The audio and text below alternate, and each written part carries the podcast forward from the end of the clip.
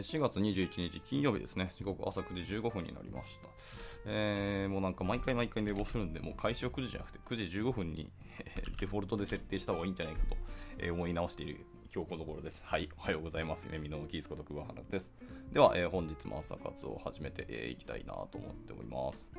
はい、えー、今日はですね、あのちょっともしかしたら短いかもしれないですけど、えー、昨日読んでいた記事の続きじゃなくて別の記事ですね。昨日は、えー、レイヤー X さんの中の、えー、ゆうや4さん、ゆうや4さんっていう方が書かれていたブログ、マネージャーであることを言い訳せずに手を動か動かし続けるという記事ですね。を読んだんですけど、えー、これの中であの貼られていた、えー、別の記事のリンクですね。えー、チャット GPT や大規模言語モデルですね、による、えー、変化とソフトウェア開発の雑感というところの記事を読んでいこうと思います。はいまあ、この辺の分野とかは、あのレア X さんはまさに本格的にやられている。その中で CTO の松本さんが書かれた雑感の記事なので、えー、結構知見があるんじゃないかっていうのを期待して 読んでいこうかなと思っております。はい。まあ、日本語の記事なのと、やっぱりその一本記事としてそんなに長くはない、やっぱ雑感でいうぐらいレベルのお話ですので、ちょっと早めに終わってしまう可能性はあるんですけど、まあ、もしかしたらですね、別の記事、ことに向き合い、トラストフルな組織を実現するためにっていう別の記事のリンクも貼られてたので、ま、そこを読んでみようかなと思いますね。はい、じゃあ早速いきましょう。GPT-4 と、えー、チャット GPT プラス、えー、ただただ共感するばかりですね。SS、SNS の、えー、タイムラインや知人など、え狭い観測範囲ですが、この話題ばかりだという、まあ、印象です。レイヤー X でも毎日話題で、同時多発的にエンジニア人がいろいろなアプローチを試してはデモをしています。楽しいと。この衝撃をソフトウェアエンジニアとして咀嚼してみたので、雑記としてチャット GPT プラス先生に、まとめてもらいました。この記事自体もまとめてもらったのかな。えちなみに長々と書いていますが、まあ、雑把にはですね、えー、下記のようなことを書いていますと。えー、一つ、コードの生成だけでなく、えー、実行で得られたエラーに対する修正も含めて、えー、一連のプロセスとして、えー、大規模言語モデル、あの LLM で実現できるようになできるようになりますと。で、Go 言語のジェネレーターと、えー、似た発想でコード自体は毎度書き捨てみたいな考え方も増え、LLM に合わせた実行環境やツールというのが出てくると。で、2つ目、テストも LLM で、え生成できる。ユニットテストは今日から使えると。E2E テストなどもまあ作れるだろうし、えマルチモーダルモデルになればスクショから PC ソースなども実現できると。LLM に即したプロダクトというのが出てくるでしょうと。え3つ目、えコーディング面接が無意味になりました。まあ、この手段で測れる技術力は LLM に任せればいいものになってしまったと。で、意思決定をより問う重要性というのが、え増してくるよということですね。まあ、これは、あれですね、既存の、え判断基軸でのコーディング面接がまあ無意味になったということですね。続いて4つ目。人の関わる意義は、え課題の発見やトレードオフのある答えのない、え選択肢の中での方向づけなどエモーショナルな要素を混ざったタスク中心になってくる意思決定力がさらに重要になりますと。はい、で続いて5つ目ですね。今書いているコードは低水準言語になっていくかもしれないと。LLM に合わせた言語やツールも登場する中でコード自体に向き合うことは減るでしょうと。これはインフラにおけるクラウド化などが例のですね、例として上がってますけど、まあ、そういうように重症化が進み続けていた流れの延長とも言えますと。で、最後6つ目。エンジニアとしては LLM を使って新たなプロダクトの作り方を模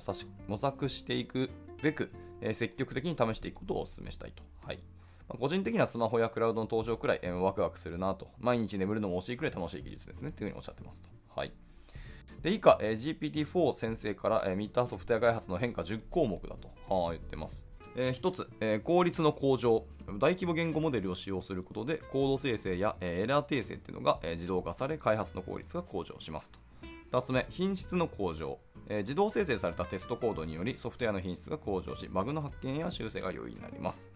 3つ目、え、時間の節約ですと。開発者はえ煩雑なコーディング作業から解放され、より創造的なタスクやプロジェクトの全体戦略に集中できるようになりますと。え4つ目、えイノベーションの促進。開発者がより高度な問題解決に注力できることで、イノベーションが促進され、新しい技術やソリューションが生まれやすくなります。5つ目、学習コストの低減。大規模言語モデルがコード生成をサポートすることで、初心者でも短期間で開発を始めることができ、学習コストが低減されますと。えー、学習コストのところはですね、僕ちょっとだけこう、なんですかね、まあ、方向性というか何を学習というか学習をどこまでできたっていうその基準といいますかね、っていうのの定義によって、なんか一概にこのコストが低減するとは思ってないですね。はい、まあもちろんですね、まあ、習熟度っていう意味でいくと速くなったかどうかっていうのはそれは全然関係ないと思ってて、まあ、関係ないというかそこまでまだ今のところ影響あるかというと僕は難しいなと思っていて。やっぱ突っ込んだものとか、あのニッチなケースにおける、どうしたらいいっていう、そのケースバイケースとかケーススタディ的な学習であったりとかっていう風になってくると、まあ、そこまで刺さるかっていうと結構際どいところはしますね。まあ、あのプロンプトをしっかり考えたりとか、情報を渡した上での答えを問うっていうところに関してはまあもちろん強いので、まあい、けるところは全然いけると思うんですけど、やっぱり本当の意味での学習っていう、つまり定着といいますかね、とかその本人に対してスキルアップになるっていうところで意味でいくとどのかはちょっと疑問だなと思ったりはしましたね。スタートのところっていう意味での、えーと、スタートダッシュはやっぱ早いのかなと思ったりはしてますね。えー、続いて6つ目、えー、技術スタックの進化というところですね、えー、大規模言語モデルに適した技術スタックや、えー、プログラミング言語が増え、開発プロセスの柔軟性というのが向上しますと。7つ目、えコードの可読性ですね。自動生成されたコードは、一定の品質と、可読性が保証されるため、コードレビューや保守性というのが向上しますと。はい8つ目、人材の選抜基準の変化。まあ、面接でそのコーディング能力よりも課題発見や方向付けの能力というのが重視されるようになり、開発者の役割というのが変化してくるというところですね。まあ、これは本当に完全同意だなって感じです。で、9つ目。えー、開発ツールの進化、えー、大規模言語モデルと、えー、連携した開発ツールが登場し、え開発環境がより強力で、え効率的になりますよと。最後10個目。まあ、人間と機械の共同だと、はい。開発者は大規模言語モデルと協力し、プロジェクトの戦略立案や意思決定に集中することで、え人間の機械の共同というのが進むでしょうと。はい。以上、チャット GPT 先生の、まあ、回答でしたと。以下はその GPT-4 先生に自分の考え方をまとめてもらったブログですと。まあ、数対話でかけてしまったというところですごいですなっていうふうに、あのこの松本さんはおっしゃってますけど。はい。一つ目ですね。じゃあ行きましょう。本題。ここからが一応本題ですね。えー、GPT-4 という衝撃、えー、指示だけで簡単なあ簡易なアプリが作られるということですね。えー、GPT-4 の登場はソフトエンジニアリングの、え世界に大きな変化を、えもたらしましたと。この革新的な言語モデルは指示だけで簡易なアプリケーションを作成する能力を持っており、開発者の労力を大幅に削減することができます。GPT-4 を活用することでアイディアを素早く実現し、プロトタイプを手軽に開発することがま可能になりましたと。え具体例としてブラウザで動作するテトリスのゲームを考えましょう。まあ、従来であれば開発者は、えゲームのロジックやインターフェースを一から構築する必要がありましたが、え GPT-4 を使用することでテトリスの基本ルールや、え機能を指定するだけで短時間で、えアプリケーションが生成されますと。まあ、これによって開発者は独自の機能やデザインを追加するなど、えより創造的な文化に、え集中することができます。また GPT-4 はブラウザーで動作するアプリケーションを生成する際に HTML、CSS、JavaScript といった一般的な Web 技術を活用してコードを生成してくれますと。でこれによって生成されたコードは多くのデバイスやブラウザで互換性があり、開発者は追加の調整や最適化をほとんど行わずに済みますと。でこのように GPT-4 は簡易なアプリケーションの開発において、開発者の作業負荷を大幅に軽減し、アイデアの実現がより迅速になることを示しています。今後も GPT-4 のような大規模言語モデルが進化し続けることで、ソフトウェア開発の効率化っていうのがより一層加速されることが期待されます。はい、え続いて、使用に対するテストも機会が書きますというお話です。使用に対するテストコードの作成も大規模言語モデルによって自動化されるようになりました。これによって開発者はテストコードの作成にかかる手間を省き、品質の高いソフトウェアを効率的に開発できるようになります。今後、エンド2エンドテストですね。E2E テストも含め、大規模言語モデルと連携したテストコード生成というのが一般的になることがま予想されます。これによってアプリケーション全体の品質保証がより効率的に行えるようになりますと。でさらに、えマルチモーダルモデルの発展によって画面のスクリーンショットからテストケースを作成作成することもま可能になるでしょうと。はい。でこのような技術が実現すれば、開発者はユーザーインターフェースの変更に対しても、え迅速にテストコードを更新できるようになりますと。また、将来的には、マルチモーダルモデル、えが、え実際の PC 操作を行ってくれ、テストプロセスをより効率的に自動化することも考えられますと。このように使用に対するテストコードの自動生成が進化することで、開発者は品質保証にかかる手間を軽減し、より効率的なソフトウェア開発が実現できるようになりますと。大規模言語モデルやマルチモーダルモデルの進化に伴い、今後のソフトウェア開発において、これらの技術がますます重要な役割を果たすということが期待されます。続きまして、チャット GPT プラスによりコード生成とエラー訂正ですと。えー、チャット GPT プラスっていうのはコード生成とエラー訂正のプロセスを自動化することで、え、ソフトウェア開発の効率を、え、向上させています、えこの技術を使えば開発者はコーディングの煩雑な部分から解放され、より高度な課題や創造的な作業に注力できるようになりますと。また、エラー訂正の自動化により、コードの品質も向上し、開発期間の短縮っていうのが期待できます。えー、チャット GPT プラスは実行可能なコードを指示に従ってさ、えー、生成できる能力を持っています。生成されたコードは少なくともある程度習熟した人のレベルに相当し、開発者が適切な指示を与えることで、効率的に、高品質なコードが生成されますと。これによって開発者はプロダクトにあ違うプロジェクトにおいてより重要な課題に集中できるようになりますと。で、さらにチャット GPT プラスっていうのは、え、実行時のエラーを検出し、修正案を提示する能力も持っています。これにより、開発者はエラー訂正にかかる時間を大幅に削減でき、プロジェクトの進行をスムーズに進めることができます。え組み合わせれば、エラーの原因となるコードを特定し、適正な修正案を提供すること、え提案することも可能ですと。このような JATGPT プラスを、えー、活用することで、コード生成とエラー訂正の自動化というのが実現され、ソフトウェア開発の効率化というのが一層促進されます。開発者は従来のコーディング作業から解放され、より創造的でえ高高度な課題に取り組むことができるようになるでしょう。今後のソフトウェア開発において、チャット GPT プラスのような技術っていうのはますます重要な役割を担っていくことがま予想されますと。なんかまあ今のところ読んでてそうだなっていう感じですね。で続いて、エンジニアの面接の未来とコーディングテストより課題発見と方向付けの意思力という話ですね。はい、えー、機械がコードを書く時代においてソフトウェアエンジニアの面接では、えー、従来のコーディングテストに代わって課題発見と方向付けの意思力が重視されるようになりますと、えー、開発者はより高度な、え思考だったり創造的なアプローチというのが求められ、え問題解決能力やチームでの協力スキルというのが、え最重視されますと。でこれにより開発者の役割は単なるコードを書くことから、プロジェクト全体の戦略立案や意思決定による関与する方向へとシフトしていくでしょうと。大規模言語モデルがコーディングテストツールの試験問題をわずか3分で回答できるようになったことで、え従来の評価基準が、え陳腐化しているということがま明らかになりましたとで。このような状況下では、面接での評価がより総合的な、スキルに焦点を当てるべきであり、開発者がどのようなどのように問題に取り組むかや、新しいアイディアをどのように生み出すかというのが重要な評価ポイントになります。この流れはそもそも開発ツールの、え抽象化、まあ、クラウド化だったり様々なツールの登場から進んでいたが、今後さらに劇的に進むことが予想されます。でこれに伴い、え、開発者が直接コードを書くのをことあまあ、書くことの重要性というのは低下し、代わりにアイデアや方向性を与え、適切な開発戦略を立てる能力というのは求められるようになるでしょうと。まあ、結果として、ソフトウェアエンジニアの役割は変革を遂げ、機械と共同やチームでのコラボレーションがより重要になることが予想されます。面接ではコーディングテストに代わり、課題発見と方向付けの意思力を評価することが、開発者が今後の技術革新に適用するための鍵となるでしょうと。だからまあ、あの、プロンプト投げるとかもそうですし、その後出てきたソースコードを見て、まあ、それをいいコードか悪いコードなのかとか、それに対してまあバグがありそうかとか、そもそも使えるかどうかみたいな、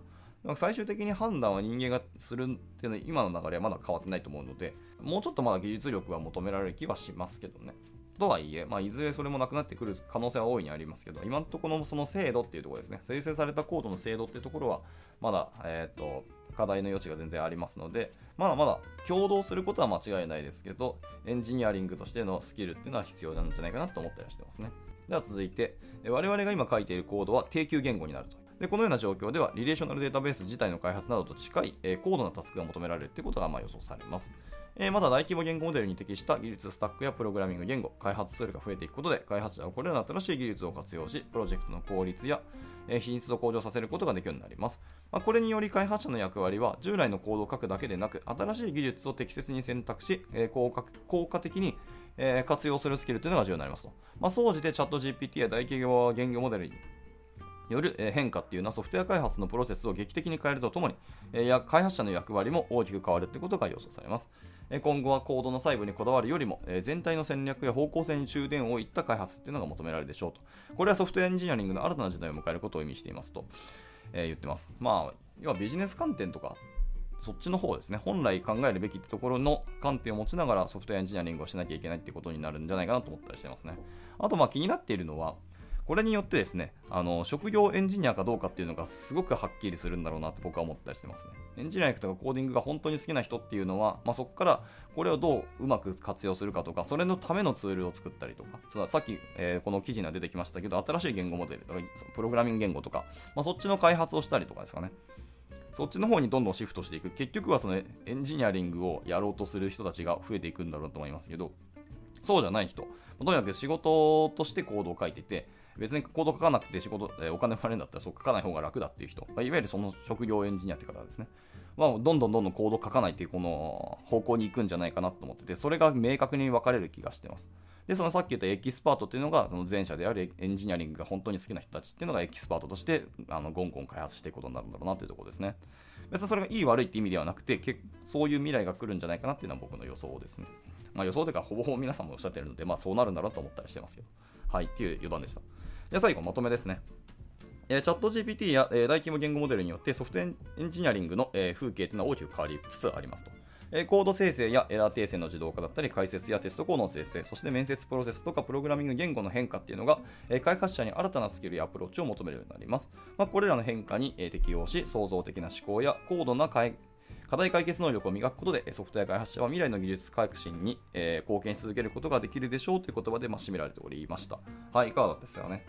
まあすごく学びがたくさんあったというよりも今の現状というところをすごくまとめて綺麗にまとめていただいたなっていうのがつくづく感じましたし共感の多い記事だったと思いますねでまあ、今後のその言って問題解決能力とか課題解決能力ですね。てかまあ課題をそもそも発見する能力もあるかもしれないですけど、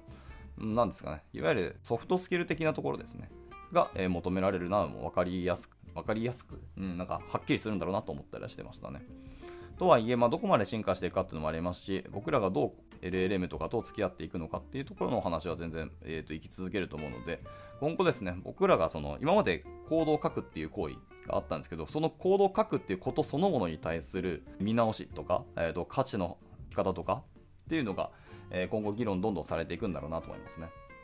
はい、結局書いてるのはあなたではないですねって言うけど、まあ、最終的にそれをシステムに落とし込んだり、最後まガチャンとまとめて動くようにするとかいう作業も、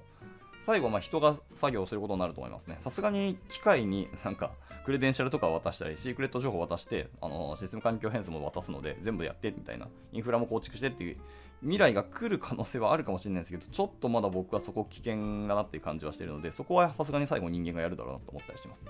アプローチとかやり方とか手続き的なものを教えてもらうみたいなところで LLM を使うっていう流れがもうちょっと続くんじゃないかなと思ったりしますけどね。